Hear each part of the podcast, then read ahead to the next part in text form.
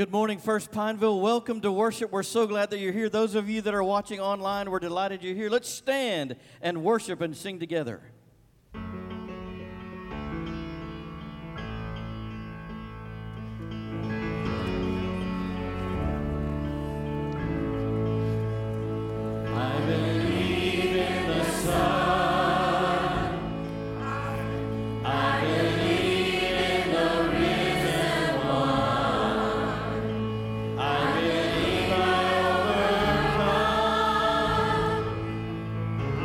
the power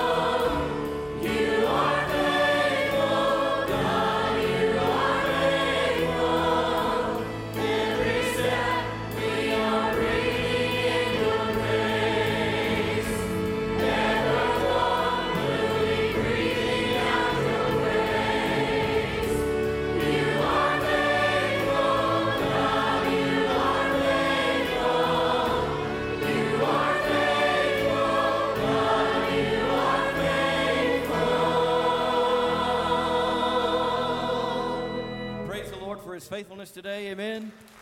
Amen. Please be seated. I am so thankful that no matter what is going on in my life, that the Lord is faithful. We serve a mighty and powerful God who is right there with us every step of the way. Well, welcome to First Baptist Pineville this morning, where we do life together, and we are grateful that you are here. Whether you're here in the sanctuary or you're watching with us online, we're glad that you're a part of our morning service this morning. If you're a guest, we ask that you take your um, worship guide in this panel. You'll find a connection card, fill that out in the end of the service. You'll have an opportunity to meet our pastor and his wife, Rebecca Stewart and Rebecca Holloway, out in the foyer. And we have a gift for you, um, a book, his book, A Privilege of Worship. If you have any other prayer concerns, add those to that list as well, and we'll take those up during the offertory this, um, this morning. Will you pray with me this morning, please? Oh God, we are thankful that we can come to your house and worship you this morning, God. Lord, I was so thankful to see the boys and girls' faces this morning in Sunday school, eager to learn more about you, Father. And Lord, I'm thankful to see those around this congregation that are here this morning to learn more about what you would have us to do, Father God. I'm thankful for a church that loves you and serves you here in this community, in our state, and around the world, around the world, Lord God. And I'm excited to see what you have for us in the months, years ahead of us, Father. Be with us as we worship this morning, and I'm thankful for the one that has come for baptism this morning. Be with us as we meet today. In Jesus' name I pray. Amen.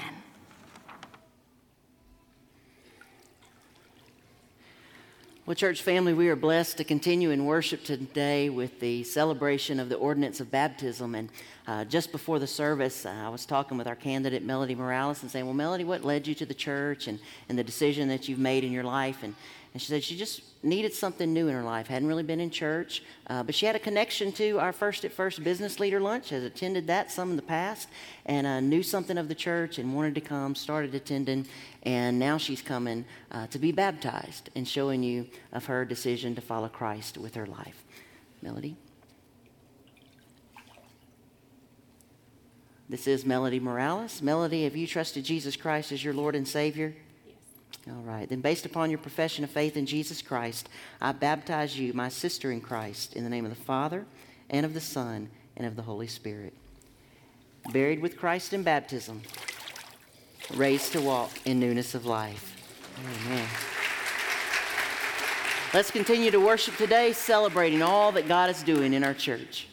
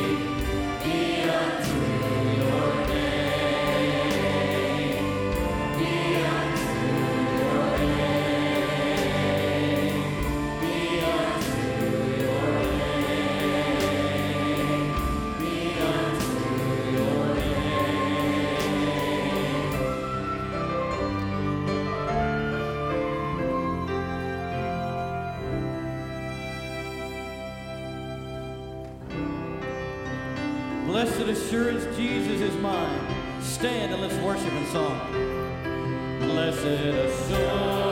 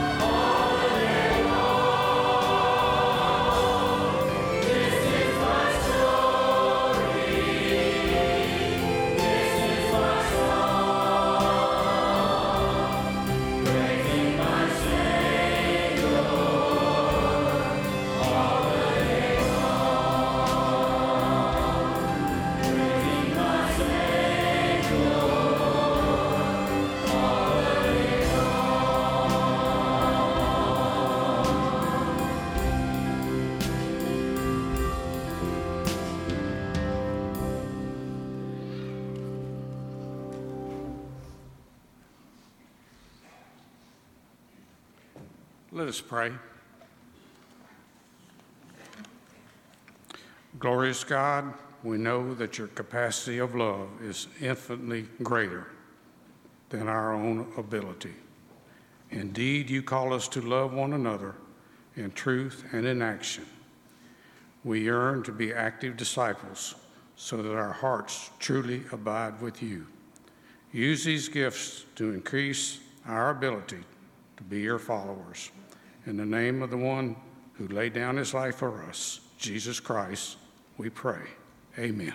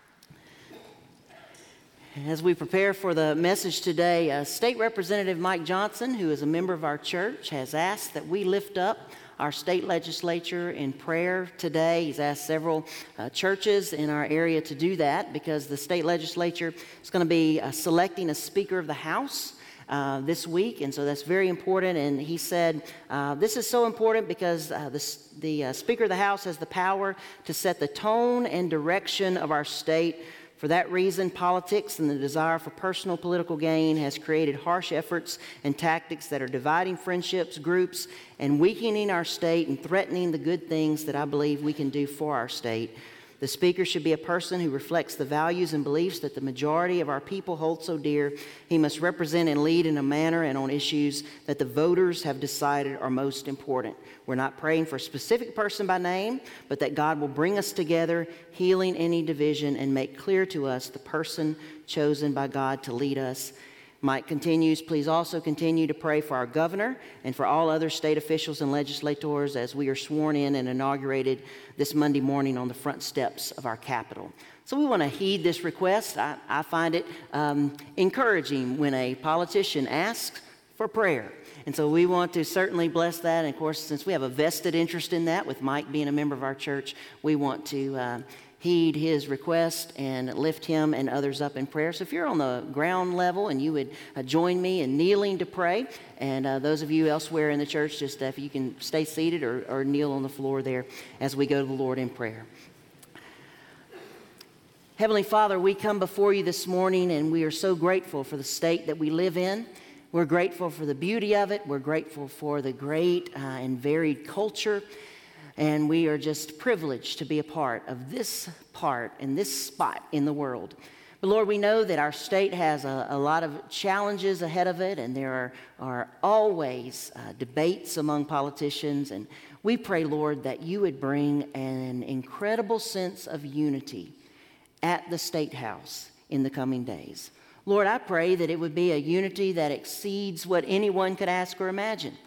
That, Lord, there would be such a, a unity among the legislators and even between the legislators and the governor's office that we would see incredible things taking, taking place for the good of our state and even the betterment of our nation. Lord, we pray that you would abide by your Spirit and, and help egos to be placed aside, for the issues to take center stage, and for uh, our leaders to truly lead with godly wisdom. And so, Lord, we pray for people like Mike and others who we know seek your face. We pray, Lord, that you would give them extra wisdom, an extra voice to be able to speak truth into circumstances. And Lord, we want to see great things done, not for their glory, not for the glory of the state, but, Lord, for your glory and for the advancement of your kingdom. Guide and direct as only you can, and according to your will, we pray in Jesus' name, amen. Thank you, church family, for that time of prayer. Uh, each year, I deliver a state of the church, during which I share what God has done in the previous year and where we expect the Lord will be taking us in the year to come. Uh, but as we move into two thousand twenty, and a new decade, I want to take a decade perspective this morning and look back at the previous decade and look ahead at the decade to come. We often overestimate what can take place in a year, but we underestimate what can happen in a decade. And that is especially true in church work, and that is certainly true of what God has done in our church over the last decade. In fact, as we uh, celebrate this state of the church, I can say that the state of First Baptist Church is very good. I'm seeing Mister James Addison over there. That's my choir director from high school right there. Y'all, y'all give him a welcome. Thank, Mister Addison, good to see you, man. I love you. And just because you're here, I'm going to say the state of the church is mighty fine.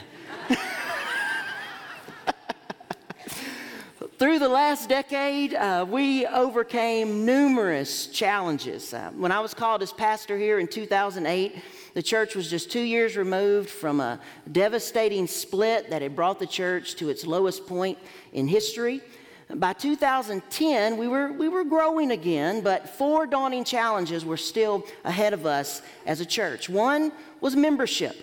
Uh, though we were starting to reach younger people, Uh, we were still mostly an older congregation. Then facilities. If the people were creaking, the buildings were cracking. Uh, a decade of neglected maintenance was killing us. Then there were the finances. Uh, by two thousand ten, we still had just under a million dollars in old debt, uh, weighing us down, and many other needs, and our giving levels were only at about nineteen eighties levels for our church. And then ministries, our core ministries, Sunday school, music, children, youth, had gaping weak spots simply because of where we were as a church.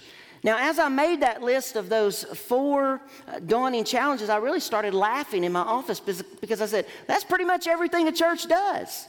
Finances, facilities, ministries, uh, membership. But nevertheless, we strategically started tackling each of those challenges, and over time, we saw progress. Many times, the progress was very slow. In fact, there were times I would look at what other churches were achieving, and it seemed to be they were doing a lot more, a lot faster. Uh, but I had to remind myself that their situation was far different from ours. It takes a long time to rebuild a church that's been through much, through so much and is facing such daunting challenges. But what God has done has been simply amazing. Let's look at these challenges that we've overcome. In the area of membership, since we had a lot of older people, we've buried one hundred fifty of our people over the last decade. Many of those were very active in two thousand ten, actively serving here every Sunday. However, God kept bringing new people to join us. In fact, if you have joined or started attending our church since two thousand ten, would you please stand? We want to see a picture of what that looks like. You've joined or come to our church since two thousand ten. It gives you a good picture of what God's been doing. Thank you. You may be seated. In the last decade, we saw two hundred twenty-four baptisms and six hundred six other additions. That's eight hundred thirty people. Now, here's why that's encouraging. That is far more than either of the previous two decades in our church. From two thousand to two thousand nine, we had a total of four hundred eighty-five additions. From nineteen ninety to nineteen ninety-nine, there were six hundred eighty additions. So we are um, almost double, and then a couple hundred more than what's been in the past. Now, the question is, so why don't we run seven or eight hundred people if we've added that many people? Well, unfortunately, in church growth, one plus one never equals two. Um, I think it equals one plus one equals two minus three plus one divided by six. Sad, it's it's a crazy thing. Uh, over the years, students go to college. Uh, people die. They move away. A few change churches. Some uh, have to uh, stop attending due to life situations. There's all kind of things that that cause people to uh, drift a little bit. But there's another thing that's happening in culture that all churches are finding out, and that is that we're seeing a change in frequency of church attendance. Uh, years back, regular church attendance meant you came to church three or four Sundays a month.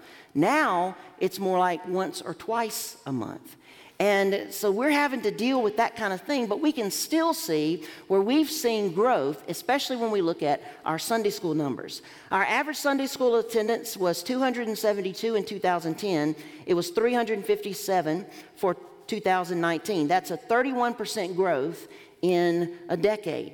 Now, what we did also is a few years ago, we started tracking our total reach in Sunday school. Knowing that regular church attendance was changing, we were wanting to know how many people we were reaching every month in Sunday school. And so we started tracking those. Some people attend one Sunday, some two, some three, some four. What was the total reach? Well, we started that back in two thousand fourteen. August is usually our highest attendance, so that's a good time to kind of see who all are we reaching. We all show up in August because it's the school getting back and sports stuff hadn't happened and hunting season hasn't started. And so if you compare August of two thousand fourteen to August two thousand nineteen, just that five-year span, our Sunday school attendance average for two thousand fourteen was three hundred seventy-nine, but our total reach was five hundred sixteen by that time. This past August, our average attendance was four hundred three, but our total reach was six hundred eighty-eight people. So six hundred eighty-eight individuals came to First Baptist Church Pineville in the month of August. So while we've only seen a six percent increase in average attendance in the last five years, we've seen a thirty-three percent increase in total reach. And so the increase, obviously, in total reach from the beginning of the decade to two thousand nineteen would far exceed that. You can reach a lot of people in a decade. Now, that's membership. What about facilities? Well, I was shocked to realize that every update and renovation that we've done since I've been here as pastor has happened since two thousand ten. even some of the more minor things. Starting then, we saw, started seeing some major change as we updated the Cali building, we renovated the youth room. In two thousand twelve then, we started our long-range planning committee that worked for two years to put together a master plan and envision the ch- future of our church. In two thousand fourteen, the church approved that plan and construction began on phase one in two thousand fifteen. And of course, we completed everything two years ago this month in two thousand eighteen. Just some rough estimates in total in the last decade, we've invested around six and a half million dollars in renovations and repairs. You don't realize that when it's happening, but when you take the building program and all the other stuff we've done, it may actually be more than that. You can do a lot in a decade. Now, what about finances? Since we just mentioned some finances. Well, that blew me away. What God has done in our finances has been nothing short of astounding. In two thousand ten, budget receipts were eight hundred sixty thousand dollars. two thousand nineteen, one point four million dollars is where we ended up the year. Now, we would expect growth in a decade, and when you just see those numbers, you think, yeah, okay, that's, that's good. But that is a sixty-nine percent increase in undesignated budget giving. Now, here's how that compares to the previous three decades of our church. In the nineteen eighties, the budget remained basically flat. Budget gifts were basically flat for our church in the eight hundred forty thousand dollars range. In the nineteen nineties, our church saw a twelve percent increase.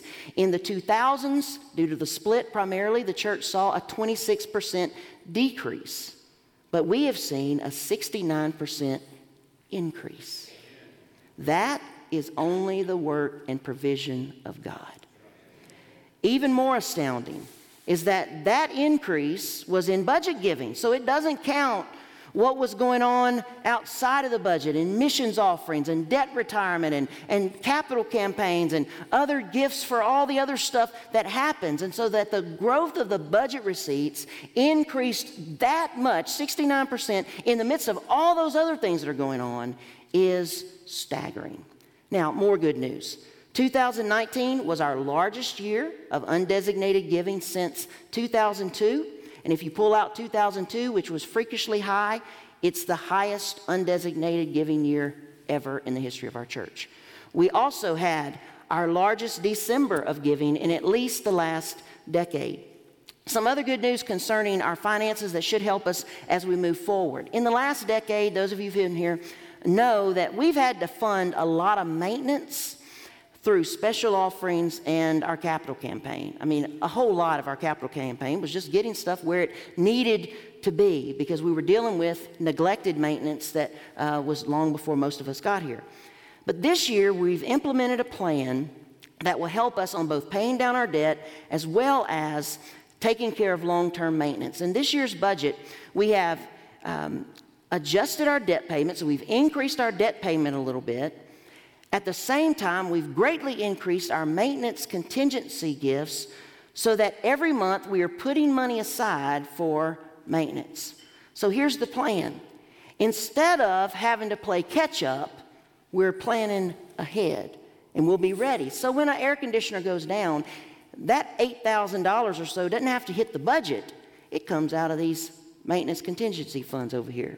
When we need to repaint or recarpet a Sunday school room or a department even, we don't have to go to that department and say, hey, can y'all give some money or go to the church or throw it in a capital campaign. We just take it out of these monies we've saved over here. And so that in the future, the budget is preserved more for ministry instead of maintenance, as well as, as we move forward, our capital campaigns can be for significant progress instead of cosmetics and repairs. That's gonna make a big difference as we move forward. And it took a lot of work through the last twelve years to get to the point where we can do that today. But you can invest a lot of money in ministry in a decade. Now, about our ministries. In two thousand ten, I said our ministries had gaping weak spots. And when someone would ask, Pastor, why should our family join First Baptist Church Pineville? I just would kind of say, um, you love Jesus? I, there there wasn't anything. I couldn't do a, a, there wasn't a sales pitch. There wasn't anything. We, we really had nothing. I'm like, if you want to be a part of rebuilding a church, come on. But I can tell you it's really refreshing now to be able to say, you should join our church because you love Jesus And the ministries that we have now will help you grow in your relationship with Him and help you and your family serve Him effectively. That's where we want to be as a church. Walk around the church and you're going to see growing ministry. Now, instead of having gaping weak spots, we have minor tweak spots. And we were always tweaking those things to bring about growth and more effective ministry. Show up on a Saturday now that Upward's going on. We have our largest participation ever. Over a thousand people come through our gym on a Saturday. It is unreal to watch the transition happen all day long. Walk through the children and youth areas on Sunday morning or Wednesday night. Serve an extended session on Sunday morning and see the babies and the preschoolers. And we need you to help serve back there because we are having more babies and preschoolers. Go to the choir room on Wednesday night. We're going to have to have a capital campaign to add on to the choir suite, the way the choir's growing. Isn't that wonderful? It's a blessing.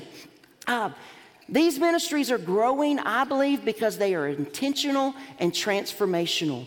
That's evident in increasing baptisms. I'm excited that, that we're not just seeing children and youth being transformed by Christ, but adults as well.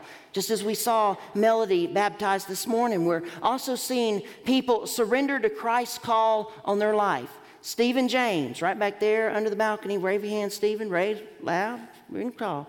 Stephen's going to be preaching his first sermon tonight. Uh, you need to come here because here's the brief story. He'll tell you more tonight. At forty years old, he's accepted a call to ministry that God gave him when he was a boy. He ran from the Lord, ran hard from the Lord. Now he's come back and is being faithful to the Lord. You need to be here tonight to support Stephen. I'm looking at you. You need to be here tonight to support Stephen. The first message for a minister is an important thing. And besides, there are no excuses. The Saints lost out, and L S U plays tomorrow night. So tonight, there's nothing to keep you away from this, all right? No excuses. Now, behind these growing ministries, we have an excellent staff. I connect with a lot of different churches, and as I look around at the staff of other churches, we have the best.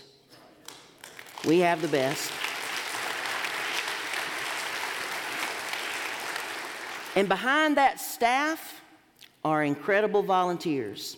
When I ran through these things with some of our staff members the other day, I said, guys, what, are, what am I missing? And they said, you know what? We've got all these volunteers. We are seeing now more people excited and coming to us and saying, how can we plug into ministry? That is really encouraging. So staff, let's give the church a hand, huh? Let's thank the Lord for what they're doing. This last decade has been about overcoming obstacles in all of these different areas. So, so what's ahead now? What challenges lay before us in the next decade? Well, I think there are three. First, we're going to have to adjust for a new age of ministry. Our world is changing fast. Uh, how, how we do ministry has changed a lot in the last decade. I think it's going to just go even faster in this coming decade. Uh, we're going to need to keep pace with the change if we want to be effective and continue to communicate in effective manners. From expanding our ministry in greater ways through the internet and social media uh, to developing our facilities for a new age, we're going to have to adjust and advance. In the next decade, I think we'll eliminate the debt from our phase one of our building campaign. We'll also need to complete one, if not two, additional phases of our master plan. Those phases bring much needed parking as well as provide purposeful and safer ministry space for our children and youth. We also need to reach more of the younger generations. I don't know if some of you who are in the older generations have driven by some of our elementary schools or gone to our high schools, but the potential for reaching young families in central Louisiana is staggering. And just go by, try to drive by just J I Barron at drop-off time, and you'll see what I'm talking about. Over a thousand kids at that school, and that's just one elementary, and we're reaching way beyond just Pineville. As we reach these younger generations and young families, we may have to do some things differently, we may have to add some things, but whatever that looks like, we need to do it because we need to reach them. We also need to be on mission in our region and beyond. We may be called First Baptist Church Pineville, but we are becoming First Baptist Church Sinlaw. We reach people all over this region. We have members not just from Pineville, Alexandria, but also from LeCount, Woodworth, and Forest Hill to the south, DeVille, Colleen, Effie, and Marksville to the east, Boyce and Colfax to the west, Dry Prong, Ball, and even Natchitoches to the north, and numerous other points in between. In fact, here's an interesting thing that we just realized this week. None of our host homes for Disciple Now for our youth next weekend have a Pineville address. And that's something. That shows that we're reaching farther and going beyond. As we reach right, wider, what will our ministry look like? How can we be more effective beyond nine oh one Main Street? First Baptist churches in general reach a broader demographic than um, other Baptist churches even, and especially uh, non-denominational churches. So we need to use that for our advantage. We, we need to cast that wide net and position ourselves for ministry effectiveness. We need to get on people's radar. A lot of times we're not there. Uh, too often when people hear First Baptist Church Pineville, they ask, where is that? Because they never pass by, and if they do pass by, it's right there by the car, because we're right on Main Street. Other times when people hear First Baptist, they think, oh, that's just grandma's church. It's old and boring. Now, we know that's not true, but they don't know that's not true. And so we've got to get the good word out of what God's doing here. And thankfully, more and more people are taking notice of, of that kind of thing. Just as Melody's testimony was about that this morning, but we're starting to see a, a movement of people from saying, what's going on over there, to I want to be a part of what God's doing here. And we want to help that to happen more and more. Reaching our region also means tapping the potential ministry uh, at L C and L S U A, not just the students, but the faculty and staff as well. Uh, we also need to reach the untapped potential for ministry uh, among the military in our region. We also must continue transitioning from a mission-supporting church to a mission-supporting and sending church. We have a tremendous legacy of mission support here at First Baptist, from education to giving to prayer. We, I wouldn't put anybody uh, against us. But we need to be sending as well, and we're working on plans right now, several opportunities for going on mission that you'll hear about in the coming days. That's two challenges. The most important challenge in the next decade, though, is this one, and that is transition to a new generation of leadership.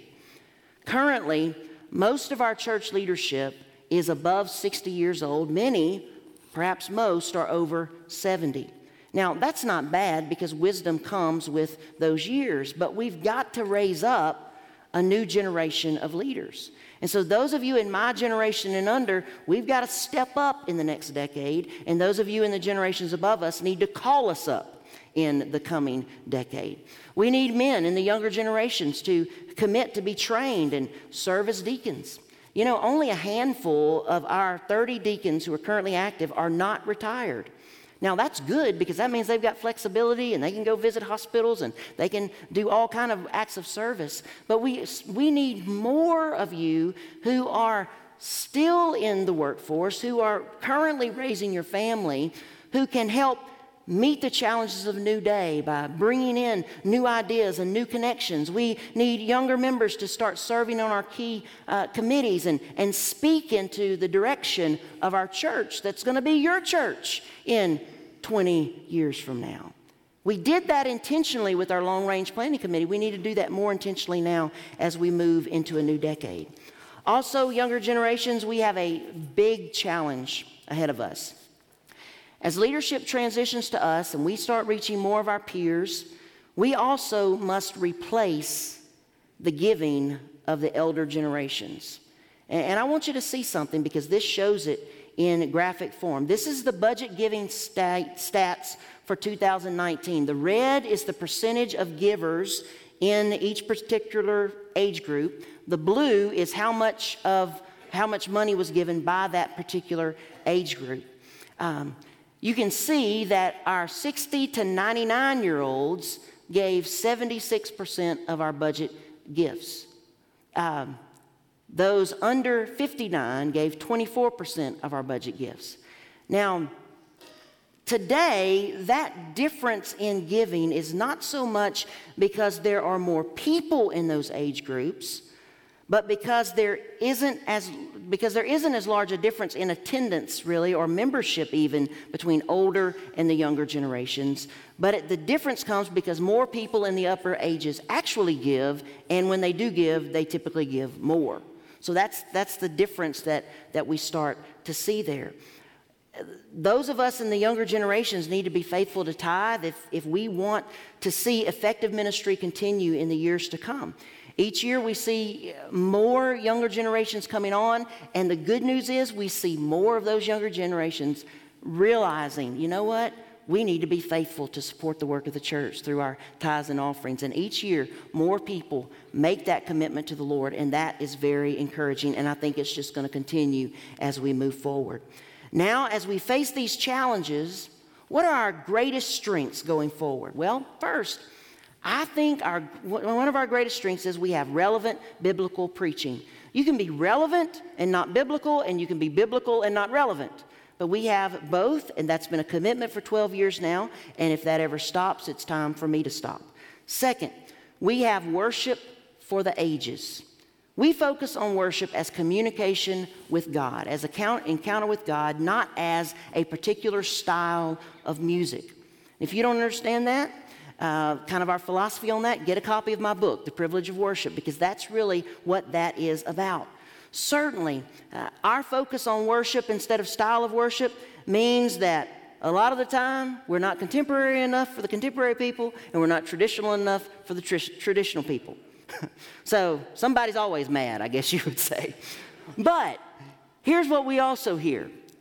Almost every week, people from all different generations of all different musical tastes tell us, I met God in worship. That's the goal for all of the ages, to meet God in worship. Third, we have intentional transformational ministries. For years now, we've been trying to lead people to be first, being focused on God, involved in ministry, respected by peers, strengthened in faith, and transformed by Christ. And now that we've been doing that for seven or eight, nine years, we are seeing the fruit of our labor, and that's going to continue, I think, only growing stronger in the future. Fourth, we do life together. Hardly a week goes by that we do not hear of some ministry need as a staff that we didn't know about, but that has already been met or is being met by one of you or many of you. And that is a very good thing, because that's what being a church family is all about. If the staff are the only people doing the ministry, then that's a sorry church. But when the people do the ministry, equipped and encouraged by the staff, then that is a great church. And that's where we are. Fifth, people sense the Spirit of God here. Just this week, I met with someone who told me that, and it reminded me that I've heard that for twelve years. In fact, that was one of the only things we had going for us twelve years ago, and you know what? That's the most important thing going for us in the years to come. If we ever lose the presence of God in worship among us, then we need to shut the doors. Many daunting challenges overcome, important challenges ahead, some great strengths as we move forward, but how do we do it? Well, that's where we come to our text, and you know, if you've been here any amount of time, you know we normally spend way more time on the text, but this is the nature of the message today. And this is a short and simple text, so it doesn't require a whole lot of exegetical work or explanation, but more some re- um, reminders and application. The text is Proverbs four, twenty-five through twenty-seven, which says, let your eyes look straight ahead, fix your gaze directly before you, make level paths for your feet, and take only ways that are firm. Do not swerve to the right or to the left, let your keep your foot from evil. The first part of Proverbs reads a lot like a father's instruction to his sons. And, and that may very well be what it was. Uh, we think that Solomon at least had a part in writing three books of the Old Testament. He wrote the Song of Solomon when he was a young man in love. He wrote Ecclesiastes when he was an old man who'd been there and done that and realized the true meaning of life. And he wrote the book of Proverbs when he was in middle age, preparing his sons for life to come. And here in this particular passage, Solomon encourages his son or his mentee or any of us who would read this particular passage that we need to stay focused on the right path as we go through life. As we look at the next decade as a church, that is the main word for us. Stay focused on the right path. As churches experience success and things stop being quite as hard as they used to be, it's easy to lose focus. Uh, they can start to depend less on God and more on themselves.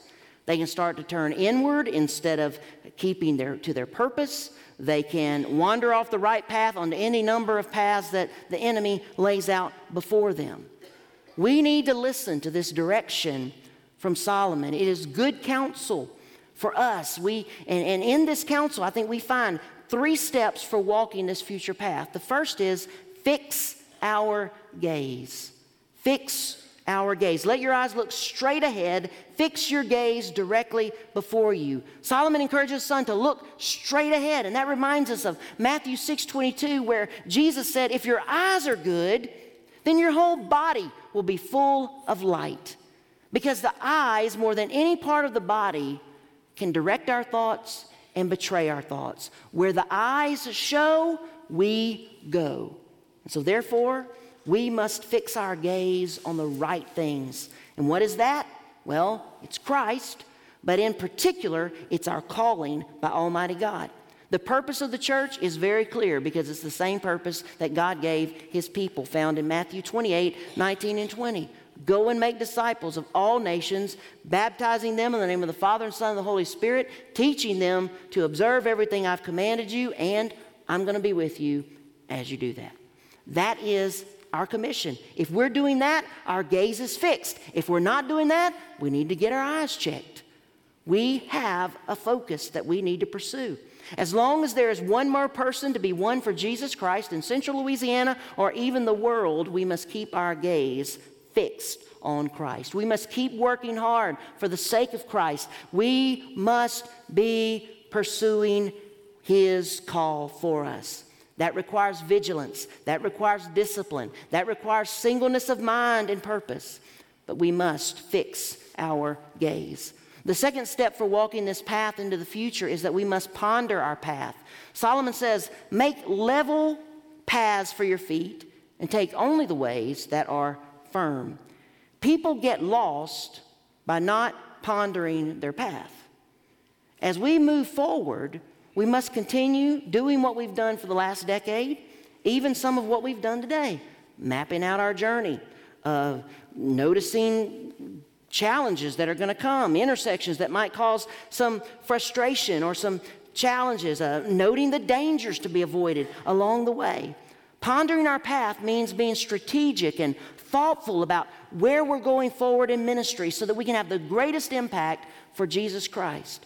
It means we ask the hard questions of ourselves. It means we study our community, we study ourselves, and we try to do the very best we can to impact all of those people out there with the gospel of Jesus Christ, to lead them to salvation, to then help them to be discipled in the faith. Every plan we make for every ministry we have is all about pondering our path and helping us keep our gaze fixed. We prepare thoroughly. We weigh wisely. We ponder deeply that path that we're taking. And in this way, we make a good path for ourselves. If the way is not firm, we don't take it, at least not yet.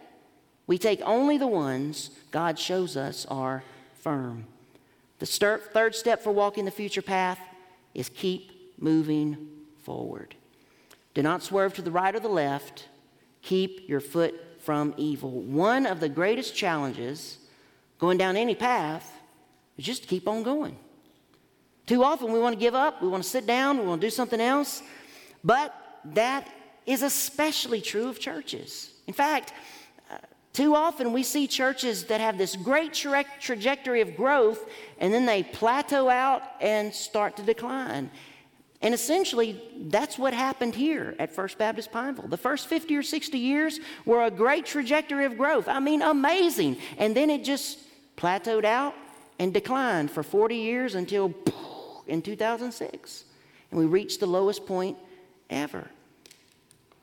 As we've now rebuilt from that point and as we're going forward, we've got to make sure that that never happens again, at least in our lifetime, at least in this generation's uh, work in the church, that we keep moving forward, that we don't grow content, uh, we don't give up, we, we don't let up, we take adequate time, yeah, to, to survey and rest up after some great victories are achieved, but then we go on to the to next thing. Too much is at stake. The potential for reaching Central Louisiana is, is too great, and God has too much left for us to do.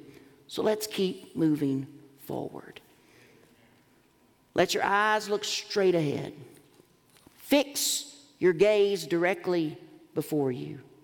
Make level paths for your feet and take only the ways that are firm. Don't swerve to the right or to the left, and keep your foot from evil. That's the charge for the next decade of First Baptist Church Pineville. May we pray together. Lord, you have done so much. As we've already sung today, you are faithful. Never once have you left us on our own. Been plenty of scars and struggles on the way, but you've done amazing work. We give you all the credit and all the glory. Lord, as we stand at the beginning of a new decade and we look forward to what you're going to do in the days to come, we ask, Lord, that you would guide us, keep us firmly focused on you, and help us to see you do amazing work in the days to come. We pray in Jesus' name, amen. We're going to give you an opportunity to respond to the message, and the message or the, the response today is threefold as I thought about this and prayed for it. One is to pray for our church. Uh, we just finished this last decade of laying foundations. I mean, that's really what I feel like. When I look back at the first twelve years, especially the last ten years of my pastorate, I feel like we were laying foundation for future growth. We've only just kind of now gotten to where we should be. And so this next decade is going to be a real time of incredible growth. And so I want you to pray for our church. The second part is that you would unite with our church. Maybe you've been attending here for a while and, and you've been seeing what God's doing. Today you've heard what he's done, kind of where we're thinking about going in the future. And then you say, you know what? I'm going to be like those people that they're hearing about. Instead of just saying, what's going on over there, I want to be a part of what's going on here. And I want to unite with this church family. So we invite you to do that in just a moment. Or it may be that you've been a member here for a few years, a decade, three, four, five decades. Use this as an opportunity to recommit to the church and asking the Lord to continue to do amazing things through you, that the future of your membership at First Baptist Pineville will be greater than anything you've seen in the days past.